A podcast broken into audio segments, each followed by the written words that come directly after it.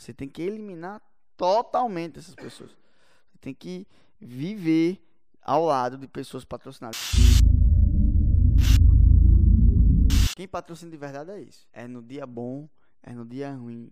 Eu tô com você, eu lhe patrocino. Isso é patrocínio. É o cara, mesmo você fazendo uma coisa que desagrada o outro, mas eu sei que você é lá dentro, meu amigo. Então, assim, se você tem as pessoas que te patrocinam, porque tem gente que anda com pessoas que não patrocinam, que tudo que faz tá errado, tira onda, rebaixa. Você tem que eliminar essas pessoas. Você tem que eliminar totalmente essas pessoas. Você tem que viver ao lado de pessoas patrocinadas. Quanto mais patrocínio você tem, tudo que você faz.